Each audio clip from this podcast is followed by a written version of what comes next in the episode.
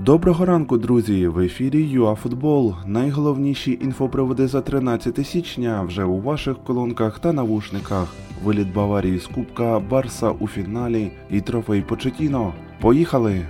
Днями Шахтар повернув з оренди Мудрика, а вчора Десна оголосила про перехід Влада Вакули, теж на правах оренди. У свою чергу Олімпік не бере Шахаба на зимові збори. Нібито іранський нападник вже підписав попередній контракт із Зорею, втратив мотивацію та був переведений у дубль. Гірник спорт продовжить виступати у першій лізі. Головний тренер команди повідомив, що полтавський гірничо-збагачувальний комбінат підтримає клуб. Ем, щоправда, команду доведеться збирати з нуля, адже майже усі гравці покинули колектив відразу після закінчення першої частини сезону.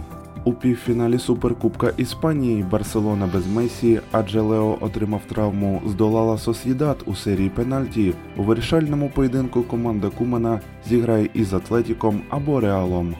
А також зазначимо, що Почетіно вже встиг виграти перший трофей із Парі Сен-Жермен. У Суперкубку Франції програв Марсель.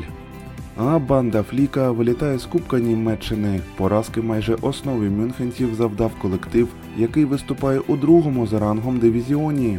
Хольштайн Скіля був більш везучим у лотереї. Таким чином, Баварія вперше за 20 років вилітає в одній 16-й фіналу.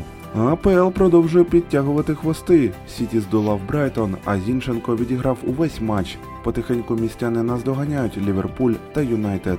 А ось Тоттенхем примудрився втратити два бали у поєдинку із аутсайдером. Фулхем зупинив шпор. До нових ефірів ЮАФутбол. На цьому ми закінчуємо наш короткий огляд за 13 січня.